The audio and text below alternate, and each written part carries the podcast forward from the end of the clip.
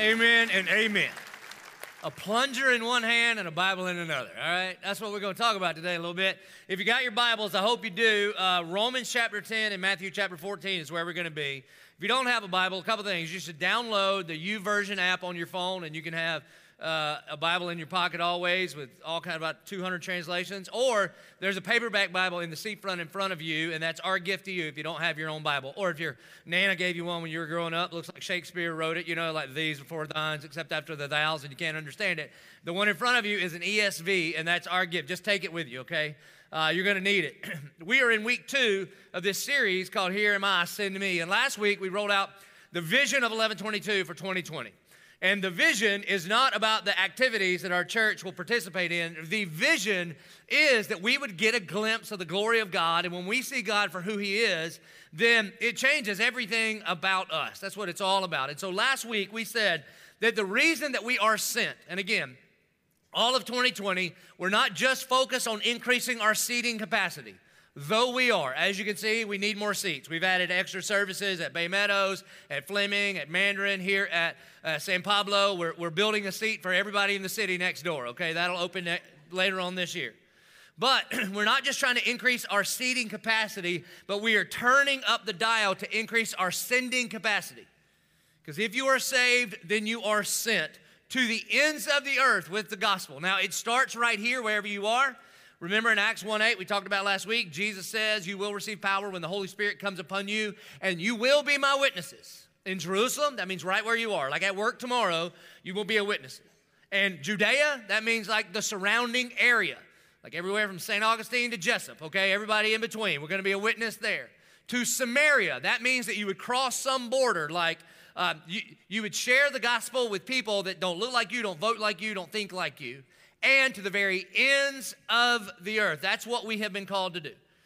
That over the next 10 years, we're going to plant 1,000 churches and 100 missionaries, put at least 10 campuses around this area, and I would like for you to go on a short term mission trip.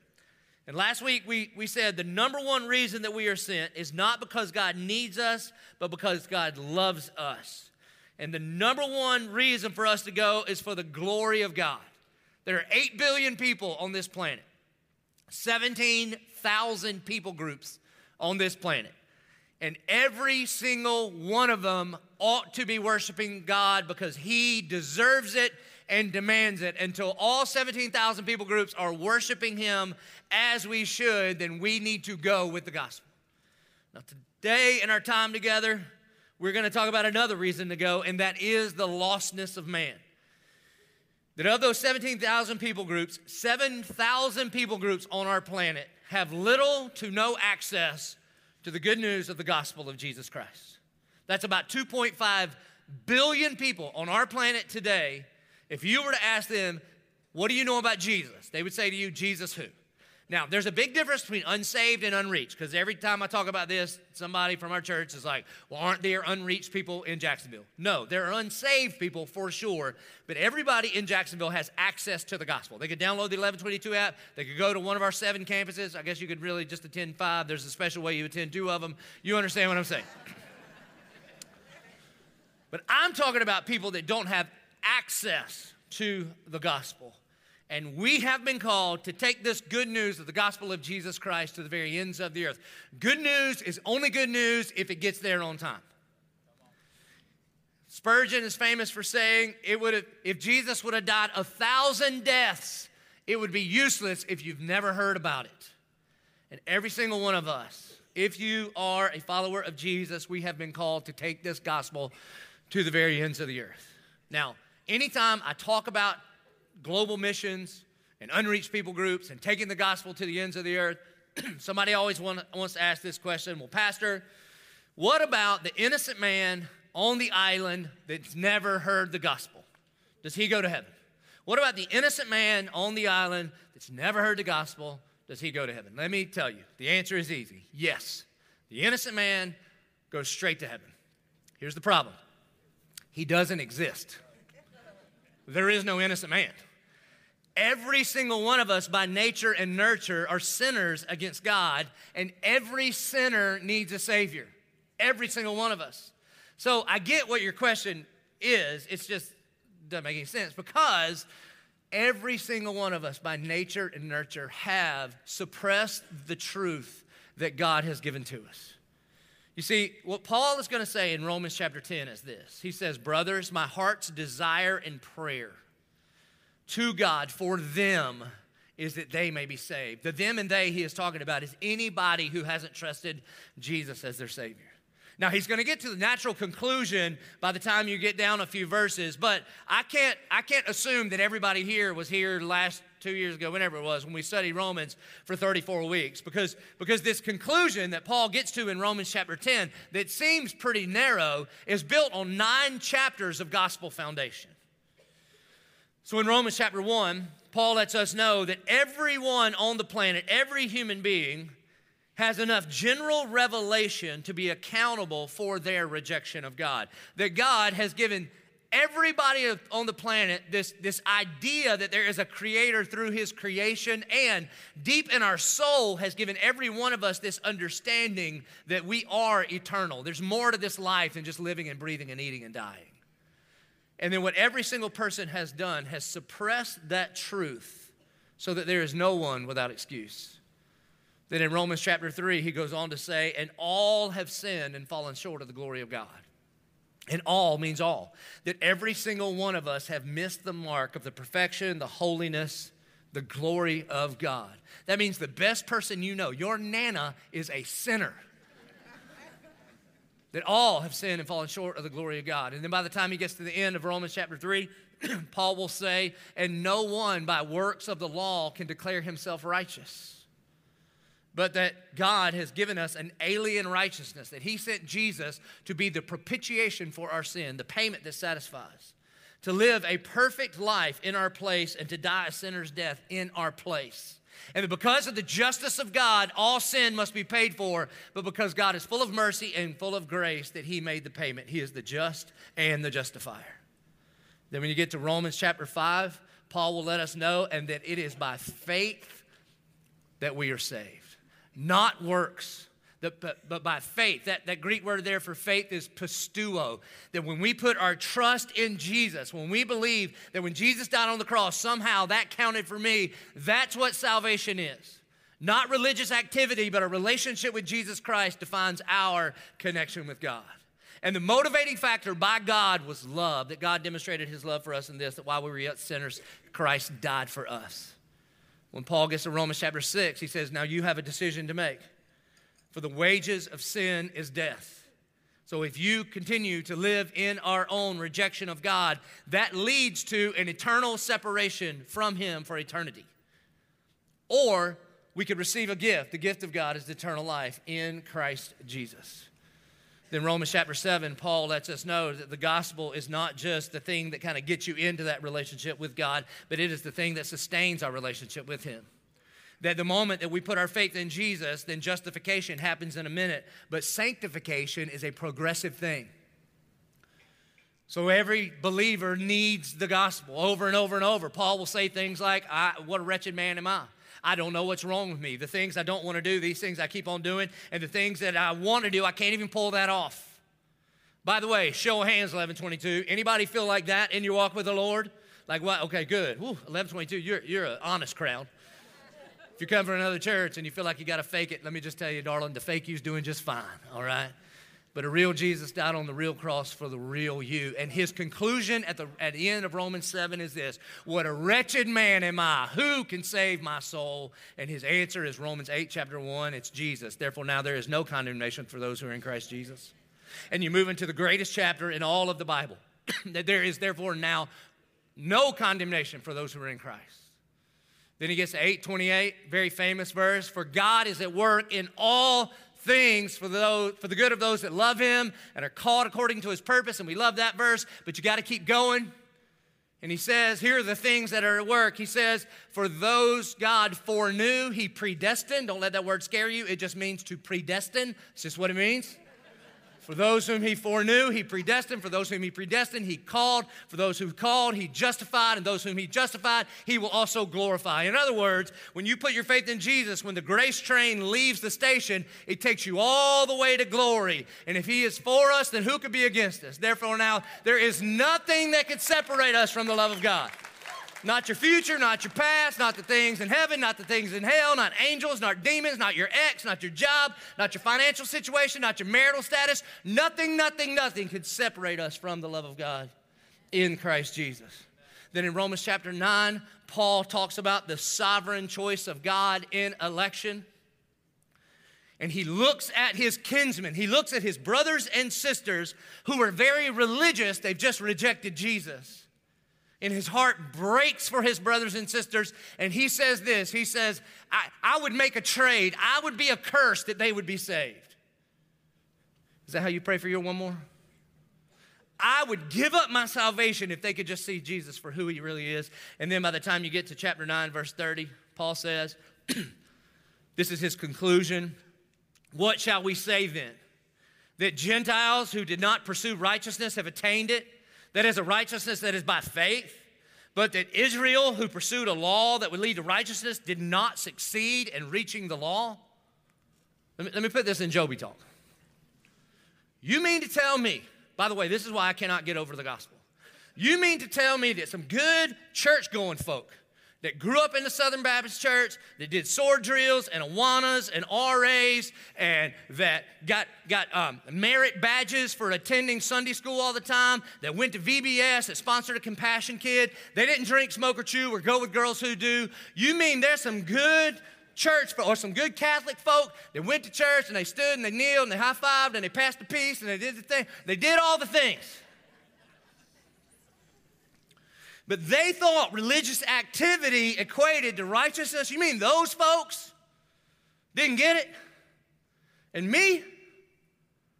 A twisted up, good for nothing nobody from Dillon, South Carolina, not even looking for the whole God thing. He just came and got me and rescued me by his gospel. You mean I'm saved by the grace of God?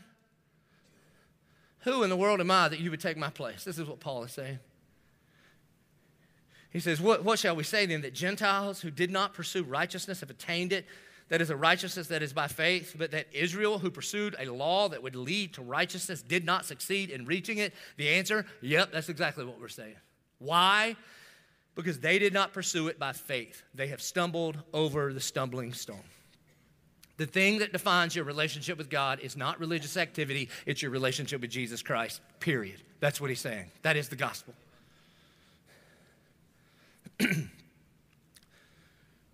Back in the 1900s, at Oxford, there were a group of professors, and they were teaching a symposium on the, the universality of all religions. Basically, what they were saying is all world religions are fundamentally the same and superficially different. And they gathered together and they began to write words to describe all religion on a chalkboard at Oxford. They weren't words that we would be comfortable with, like prayer and meditation and sacred texts and teachers and devotion and morality and serving the poor and kindness. And they write 150 words on this chalkboard, in essence, to say, see, it's all basically the same, just some of the superficial details are different. There was a professor walking down the hallway, and they reached out to him and said, Jack, come in here. Now, Jack was his nickname. I don't know why they called him Jack. His name was Clive Staples. You may know him as CS, because if your name's Clive Staples, people call you CS. C.S. Lewis, they invite him into the office and say, All right, Jack, look, um, we believe all religions are fundamentally the same and, and superficially different. So, how does this how this list of 150 descriptive terms, how is this different than Christianity? And the story goes that he took the eraser, erased all of these descriptive terms, and wrote one word. He wrote the word grace. Grace. That's how it's fundamentally different. You see, see, we have been separated from a holy God, and every religion says, like the innocent man on the island, every, every religion says we have to work our way back to God. And the good news of the gospel of Jesus Christ is that God sent his son to come on a rescue mission to come and get us, not because we deserve it, but by grace. You may not agree with that. That's okay. You can think whatever you want. You may not agree with that, but that is the message of the gospel. And it is fundamentally different than every other religion and superficially similar. So, that being true, okay, chapter 9, Paul deals with God's sovereign choice and election, and then chapter 10, Paul deals with man's responsibility to respond to the gospel. And so, with nine chapters of gospel foundation, Paul's conclusion is this then, brothers, my heart's desire and prayer to God for them is that they may be saved. He understands the urgency of the gospel, that every sinner needs a Savior, and that there is one name under heaven whereby we must be saved. And he says, For I bear them witness that they have a zeal for God, but not according to knowledge, for being ignorant of the righteousness of God and seeking to establish their own, they did not submit to God's righteousness. Any salvation where righteousness is based on yourself, that is by definition self righteous. He says, For Christ is the end of the law for righteousness to everyone who believes. For Moses writes about the righteousness that's based on the law that the person who does the commandment shall live by them. But the righteousness based on faith says, Do not say in your heart, Who will ascend to heaven, that is to bring Christ down, or who will descend into the abyss, that is to bring Christ up from the dead. But what does it say? The word is near you, in your mouth and in your heart. That is the word of faith that we proclaim. And then I know that's very complicated stuff. If you want me to unpack it, go back to the Roman series, and I do. But then verse 9, he says simply this. He's going to take that very, all that complex talk that Paul's really good at, and he's going to sum all of that up into one verse. What does it mean to be a Christian? What does it mean to follow Jesus? Simply this. Verse 9, because if you confess with your mouth that Jesus is Lord and you believe in your heart that God raised him from the dead, you will be saved.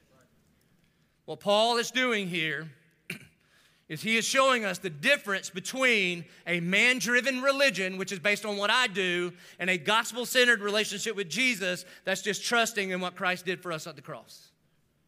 That if you confess with your mouth Jesus is Lord, the way we say that around here is this I surrender. I surrender. And believe in your heart. The Greek word is pisteuo. I need you to learn that word. Pisteuo means to trust, to have faith in.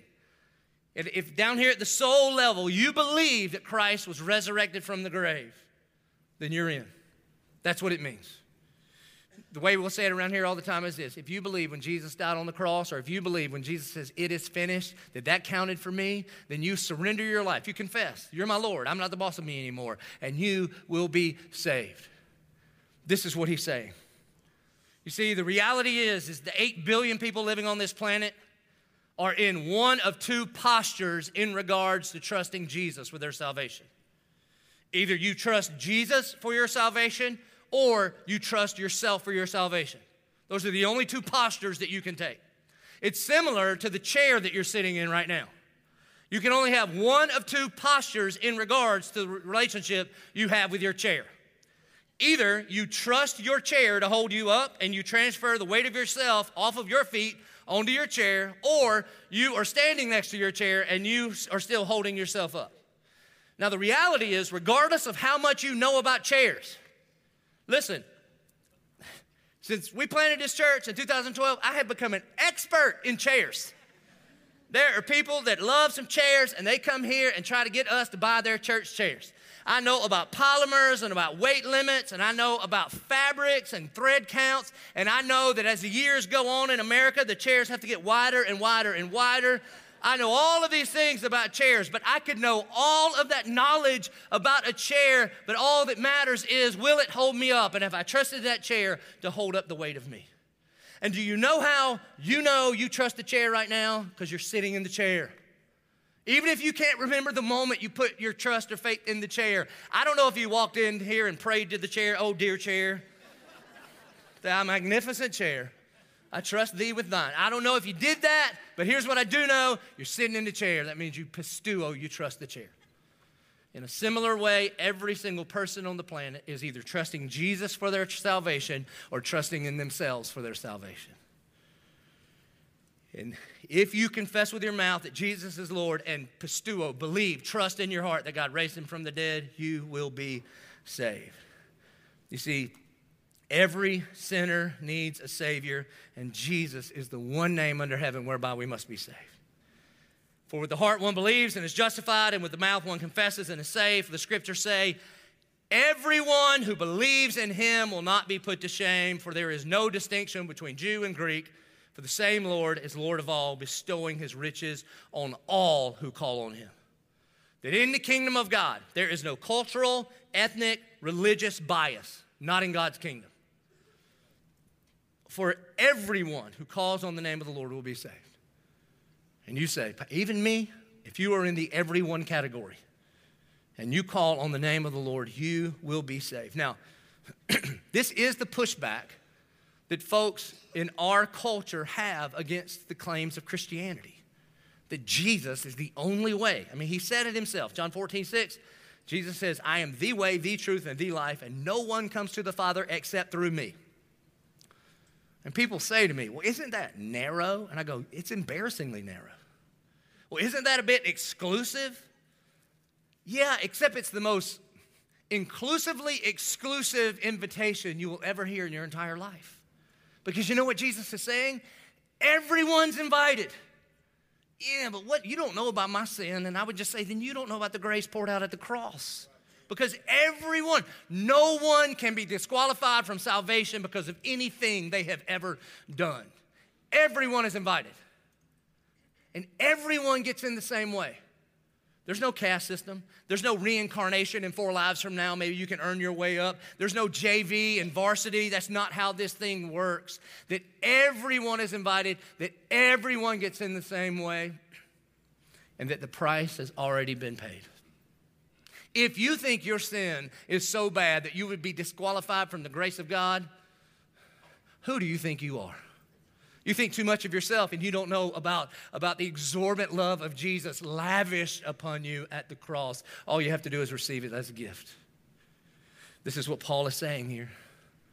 And if that is true, listen, if that is true, and listen, if you don't believe it's true, here's what I just want to tell you. You can believe whatever you want to believe. I can't make you believe anything. But that's just what this teaches. You can only do a few things with it. Liberal or progressive Christianity, which I don't believe there is a such thing as liberal Christianity, they just made up their own rules, okay? You, then you just kind of doctor up the stuff you don't like. you treat the Bible like a salad bar, right? Ooh, romaine lettuce, little onions, some cheese, some broccoli, all right? Some salad dressing. And then the things you don't like, you just leave. You're like, pudding? Who eats pudding on a salad? Why would you even put pudding up here? Doesn't make sense to me. That's a dessert. or you get the little thing with the chewed up eggs, somebody in the back's like, boom, boom, boom. You can have him chewed up eggs. I don't need your secondhand eggs. Okay? so that's what you can do. You can kind of distort it and doctor it up, but then really you are the authority. What you're saying is, I'm God and my glory is heavier or weightier than God's glory. Or you can dismiss it, or you can surrender to it. That everybody's invited, everybody gets in the same way, and the price has already been paid. And if that is true, and I believe in my whole life that it is, then we have an obligation, Paul would call it a debt to this world, to take the good news of the gospel of Jesus Christ to every human being on the planet. And I know, I know, some people will be like, well, doesn't seem fair. My friend J.D. Greear says this I used to think it was unfair for God to condemn those who hadn't heard. Now I see from Romans that that's not true. What is not fair, however, is that those of us who have heard so much, do so little to get the message to those who have heard nothing at all about a God who has done everything. John Piper, quoting Charles Spurgeon, says this You're either going, sending, or disobeying. That's it. You're either going, you're sending, or you're disobeying. And so, if all of this is true, that every sinner needs a Savior, then Paul's conclusion is this how then will they call on him in whom they have not believed? The answer is they can't. And how are they to believe in him of whom they've never heard? The answer is they can't. And how are they to hear without someone preaching? They can't. And how are they to preach unless they are sent? As it is written, how beautiful are the feet of those who preach the good news. Therefore, church, you are sent. Every single one of us, we are sent. And here's what you need to know is that the reason God invites us into his mission, the Great Commission, is not because he needs us, but because he loves us. That sometimes I wonder, I've, I've prayed, God, why don't you just like, all right, Super Bowl, national championships coming up. Why don't you just take over the commercials halftime and just be like, no, seriously, it's me, okay?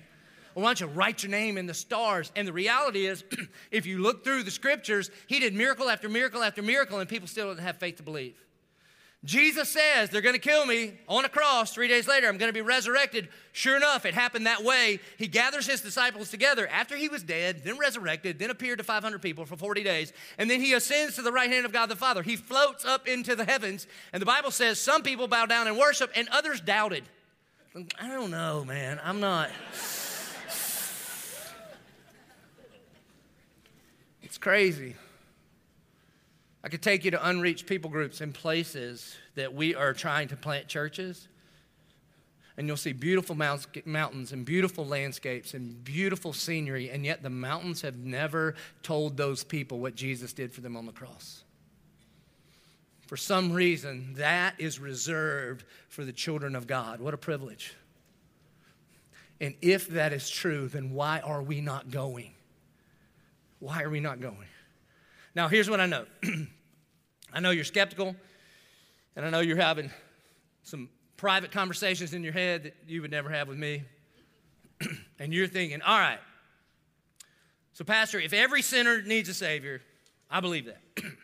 and, if, and if I believe that, that we have the good news gospel cure for this eternal cancer, then, and there's 2.5 billion people around the world that have never even heard the name of Jesus, what in the heck am I going to do?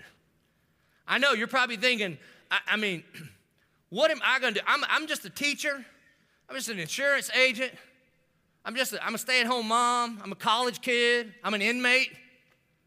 What am I going to do to take the gospel to the very ends of the earth? And then I know some of you are saying, and I, you wouldn't say this to me either, and you're saying, and, and let's be honest, Pastor, isn't that your job? Like, what are we paying you for? I mean, you seem well equipped, got a bazillion frequent flyer miles. Why don't you just fly around and, you know, put a face mic on and tell everybody? And I will show up once a week and be entertained by you, and then you just leave us alone. We'll leave you alone. We'll keep paying your salary, and we'll call it a deal, right? The problem with that is the Bible. You see, actually, I'm not in ministry. We, we've got our language messed up. The moment I went to work for a church, I got out of the ministry, at least according to the Bible. Ephesians 4:12 says this that the role of the pastor, the shepherd, my job, that my job is to equip the saints for the work of the ministry. Now, you hear that, Catholics? If you're in Christ, you're a saint. You may be hearing this for the very first time. That according to the Bible, if you know Jesus, if you've trusted Christ as your Savior, that makes you a saint. Not because you act like one or look like one, because you don't at all. And we're not going to vote on you, and we're not making a necklace with your face on it, and we're not, none of that stuff. People just made that up. But according to the scriptures, because of the imputed righteousness of Christ, that God made him who was without sin to be sin for us, that whenever you put your trust in him, that he that you would be made his righteousness. That means you're a saint. So if you grew up Catholic, man, and you've trusted and you trust Jesus, call your nana on the way home. And like, guess what I learned at church today, Nana?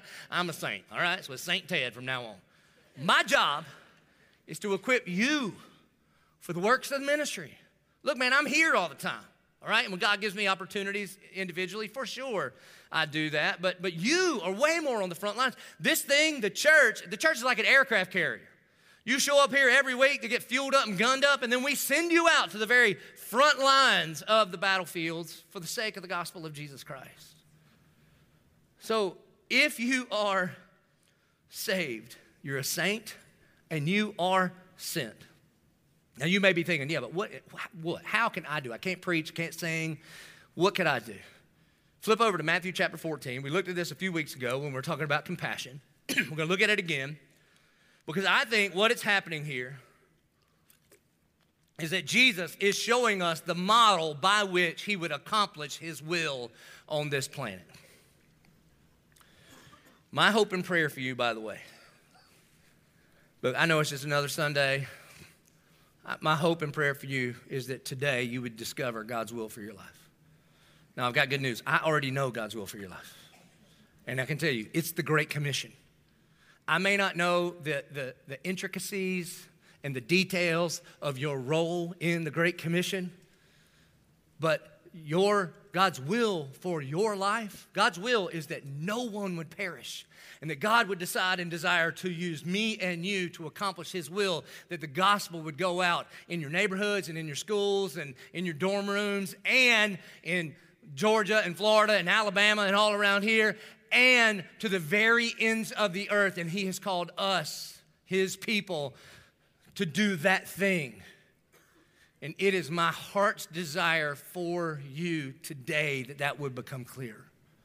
Now, the thing is, is some of you sit back and you're like, I'm just waiting on God's will, waiting on God's will, as if, as if you're going to have this like magical moment where you're eating your Cheerios and you're like, Lord, please show me your will. And you read it and it just says, Ooh, I don't understand. the deal is, it's just as you move out on mission for God, and again, the details of it, some of you will be called to carpool and some to the Congo, but all of it is the same purpose that God would be glorified through your life, through the sharing of the gospel. We see it in Matthew chapter 14. Very familiar story. Now, when Jesus heard this, what he heard is that John the Baptist had been beheaded. He withdrew from there in a boat to a desolate place by himself. But when the crowds heard it, they followed him on foot from the town. So everybody keeps following him around. And he went ashore and he saw a great crowd and he had compassion on them and he healed their sick. This, you need to word, learn this word for compassion in Greek. It's splanchnizomai. I want you to know a few Greek words. Pisteuo means to like trust, have faith in. Skubalon, you need to know that one. It's a cuss word. It's bold skubalon. It means it's slang for animal dung. So whatever, you say it, all right? Some of you upper crust will be like rubbish. I, we don't call it rubbish where I'm from, all right? So you that's that word. And then this one, splanchnizomai. It literally means from the bowels, from the guts that Jesus would see people in need and something that, like, the guttural level would be stirred up. Heartbroken is probably a pretty good word for it. And we know in 2 Peter 3 9 and 1 Timothy 2 4 that God's desire, God's compassion for lost people all over the planet is that they would be saved. That He sees people and He is all stirred up. Now, I'm going to be honest. When I, when I hear that, when I read that, there are times where I, I'm like, Lord, well, if there are 2.5 billion people that have never heard the name of Jesus, then why don't you do something about it? But as I keep reading in the scriptures, I think he would reply, I was going to ask you to do the same thing. Especially in today's church, I have equipped the church with more money, with more technology, with more time what used to take people six weeks to travel to another country is six hours, and you watch two movies on the way. Not exactly suffering for the Lord. And yet, I've given you all of this money and all of this time and all of this resources, and you seem to be spending it all on yourself and your own comfort while 2.5 billion people die without Jesus. That's the church. The problem is not God, the problem is His bride. And so, Jesus has great splanchnizomai on them, and he healed their sick. Now, when it was evening, the disciples came to him and they said, This is a desolate place, and the day is now over. Send the crowds away to go into the villages and buy food for themselves. But Jesus said, They need not go away. You give them something to eat. By the way, other than the resurrection, I think this is the only miracle listed in all four Gospels. And in John chapter 6, Jesus asked Philip, How are you going to feed all these people? And the Bible lets us know he asked this to test them. And Philip looks around, he's like, um, That's impossible.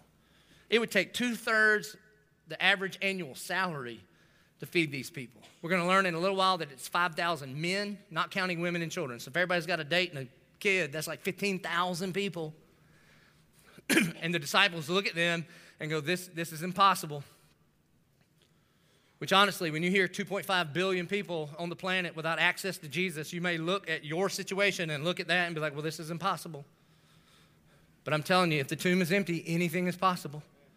Because what happens next? They said to him, We have only five loaves and two fish.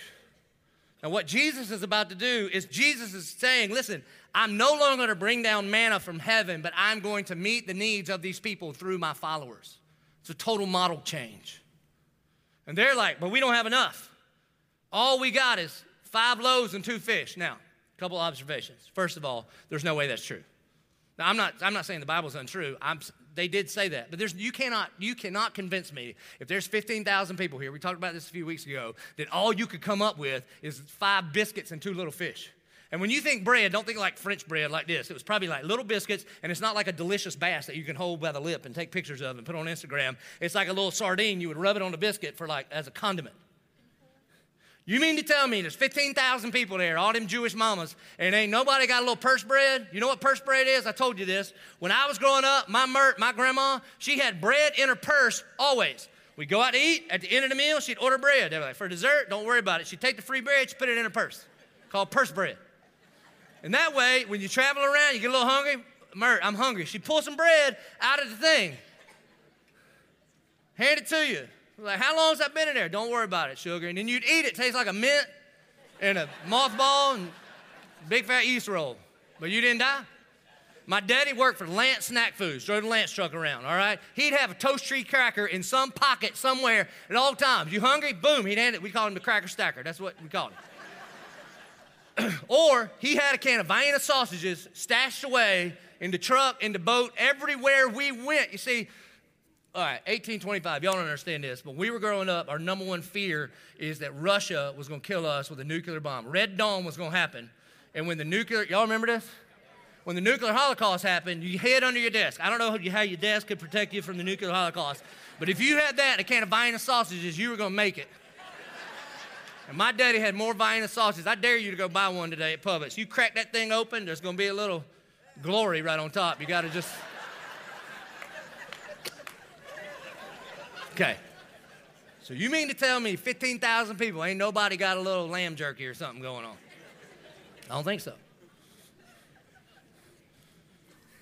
We find out in John chapter 6, there's one little boy. One little boy looked down, he saw what was in his hands and decided to put it in Jesus' hands. One little boy out of 15,000 people.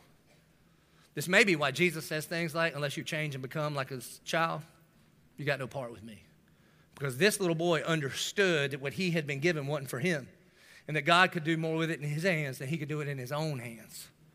Which leads me to ask the question how many miracles were still hiding out in purses because people were greedy and they thought that it was theirs? See, everything we have is a blood bought grace gift from God. You realize that? The car you drive, the house you have, the job you have, the fact that we live in America, we live in the South, glory to God. That is all a blood bought grace gift for, from Him to us, just not for us. And this little boy understood. And I think Jesus is giving us a picture of how He would work through His church. The question I want you to consider is this What's in your hand? And how could God use it? And it's not because He needs it, it's because you need it. Spoiler alert everybody gets some food, there's 12 baskets left over. At the end of the day, whose faith do you think grew the most? I'm sure it was neat to be sitting back in the 10th row, getting plenty to eat, and seeing this miracle.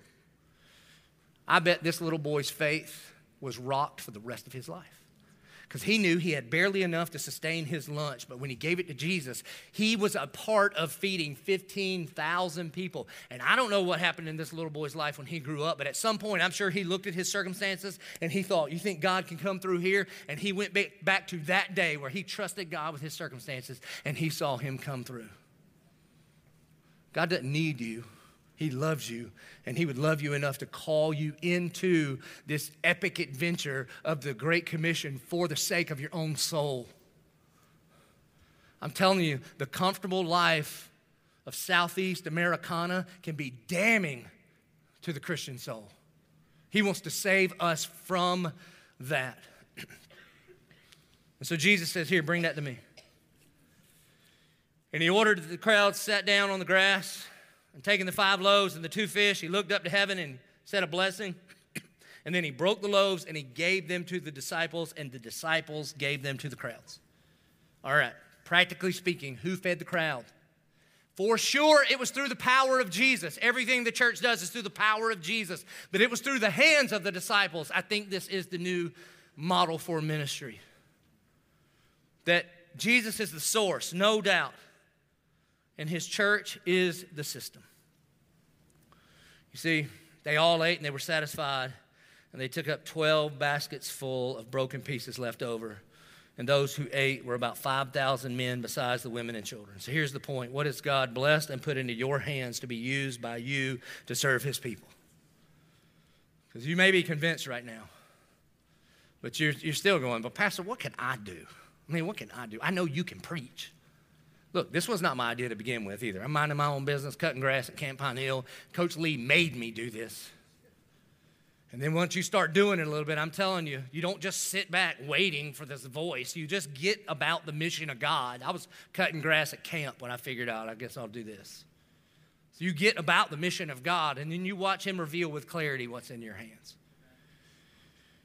I can tell you, some of you, over the next 10 years, a hundred of you, will be like our friends Tyler and Lee, who are in East Africa and Uganda, or be like our friends Ben in Dakota, who sold it all. They just went to Costa Rica last week sold it all. God is calling them to go partner with one of our church, our partner churches down there. And for a bunch of you, that's what God will call you to do, at least a hundred. For some, and by the way, I've checked with zero of these people before I go over this, so if I call out your name, I love you. Friend of mine named Paul. Paul got saved at 1122 just a few years ago. Had a cush executive job. His wife signs him up to go on a mission trip to Panama. He didn't want to go. But you know, happy wife, happy life. So he gets on the plane, he gets down there. Paul's Puerto Rican from Queens, New York, that moved down to Jacksonville. When they get there, they go, anybody know Spanish? Guess what? The Puerto Rican knows Spanish. So now the guy that didn't even want to be there, he begins to translate Bible stories to children down in Panama, comes home, quits that job, goes to work for the Boys and Girls Club. Now he opens Boys and Girls Clubs right here in Jacksonville. We use them as places to host church plants. And he hosted a, a one down in Panama, Boys and Girls Club, which is essentially a church. It's a gospel driven Boys and Girls Club. So a bunch of you are just, some of you are going to leave and go forever, and some of you are going to just transfer your jobs to something else. Tell you about some other friends of mine, Denise and Alex and Greg. Denise went on a mission trip a few years ago because I made her. She worked for me. And the girl before that worked for me was leaving for maternity leave, and so that girl trained Denise. And one of the promises she made Denise is you'll never have to go on a trip. They didn't check that with me. So we're getting ready to go to Jamaica. She's like, there's plenty to do here. I'm like, cool, we'll do that when we get home. We're going over there. Get on the bus or you're fired. She gets on the bus. We get down to Jamaica. God stirs a thing in her heart. Now she's building children's homes for children in Jamaica called Tiny Hope. And for the thing to come full circle, the girl that lied to her and said she'd never have to go on a mission trip is now on a mission trip led by Denise, and they just baptized the first girl's eight year old daughter in Jamaica, okay? sometimes, sometimes you look down in your hands, like my friends Blake and Stephanie, and there's the gospel and there's tragedy.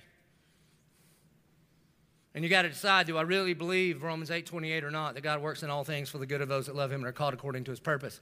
And they look around and they got a lot of influence and some of the best friends in Jacksonville. And so they start a foundation to resource some overlooked, under resourced people in our community. And other 22ers like Audrey and Adrian work for them and are missionaries right under our noses. And they partner with Levi and Tyler in Uganda so that all of these kids that they're influencing can understand their God given potential in a world that's overlooked them. So maybe you'll do that. Or another friend of mine named Richard, he looks in his hands and he sees big boss because he is. He's in charge of this billion dollar corporation and he's a boss and he gets stuff done. And he loves Jesus. And one day, years ago, he's hearing me talk about being in Brazil and watching children get food out of a dump and he thinks I can do something about this. And now he's got the kind of swagger where he just goes to Brazil and he gets on the national dump board. I don't think that's what it's called, but you know what I mean. And so he builds, his company builds recycling centers next to the dump and just employs all the people that already know how to go through all this stuff and puts them in the clean, air conditioned environment and gives them a living wage and health care. And I don't think he has any idea that he's a missionary. So some of you will just leverage the job that God has given you for His glory. My friend Ron, Ron went, went, went on a mission trip with me a few years ago to Brazil. and then when he got home, he saw some great need right here in Jacksonville. And so he just adopted a bunch of the stuff that he learned from Compassion International and he just implemented it right here in Jacksonville. It's called Sponsored by Grace. And a bunch of 22ers like run that thing now.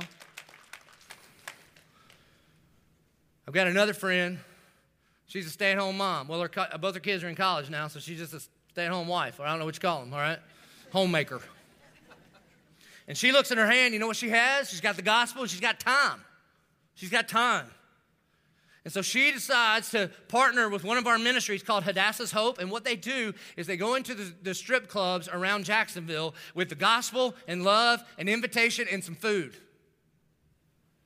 Just to build relationships. Amen.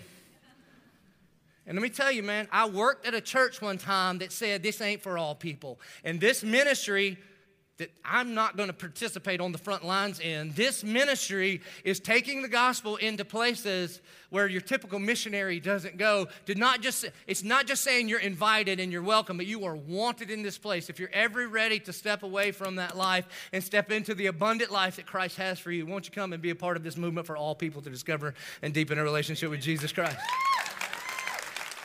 I don't know if she sees herself as a missionary because she's my neighbor. She lives on my street. But that's what it means.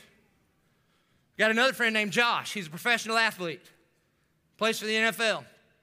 And when he looks at his hands, he sees, hey, I got an off season coming up. Don't you wish you had an off season? I ain't going no off season. and his job in the off season is to stay gigantic, just eat and work out and just look like Shrek. And so he says, What am I going to do the rest of my time? And football ain't going to be forever. What am I going to do? And so this NFL player is going to join our internship and be, be involved with our ministry at Baker and at Union. Because there's something about when that gigantor walks in, he's just got a voice with those guys. Last, last year at the, at the One Initiative, 11,795 of you looked down in your hand and you had a commitment card. And 11,709 of you said, like the boy with the fishes and the loaves, it, ain't my, it, may not be much, but it's my first and my best. And I believe that God can do more with it in His hand than I can do with it in mine. And you committed. And everything we do, man, everything we do is made possible because of that. I can tell you what a bunch of us can do. On February the 7th, we have an opportunity here called Night to Shine.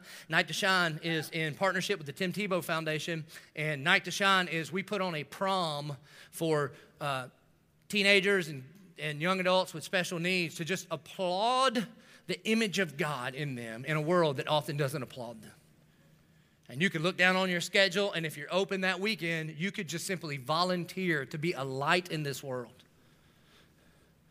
You see, the reality is, is I can't tell you what's in your hands. And now this is usually the part two when I say, listen, man, every single one of you are called into ministry. What are you going to do? Then the enemy begins to whisper his lies, fear, condemnation.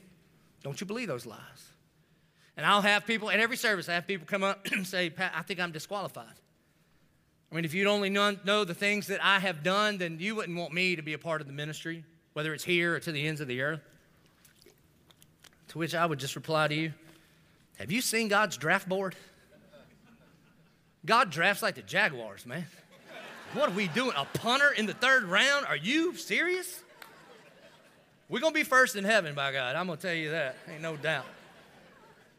I'm telling you, listen, man, if you were valedictorian and all American and top of your class and the best of the best and student body president and prom king and queen, if that's you, I got good news. He can use you too.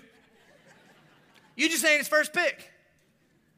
He likes to use the nobodies and nothings from nowhere to do exceedingly more than anyone could hope or imagine. I mean, look who he picks in the Bible. Noah was a drunk, Jacob was a thief and a liar, Joseph was a convict, Moses was a murderer, Samson was a bully, Gideon was a coward, David was an adulterer, Solomon was a womanizer, Elijah was fearful, Jonah was a racist, Jeremiah was depressed, Mary was a pregnant teenager, Peter was a hypocrite, James and John were power hungry, Matthew was bad with money, Thomas was a doubter, Paul was a terrorist, Tebow was a gator. He can use anybody.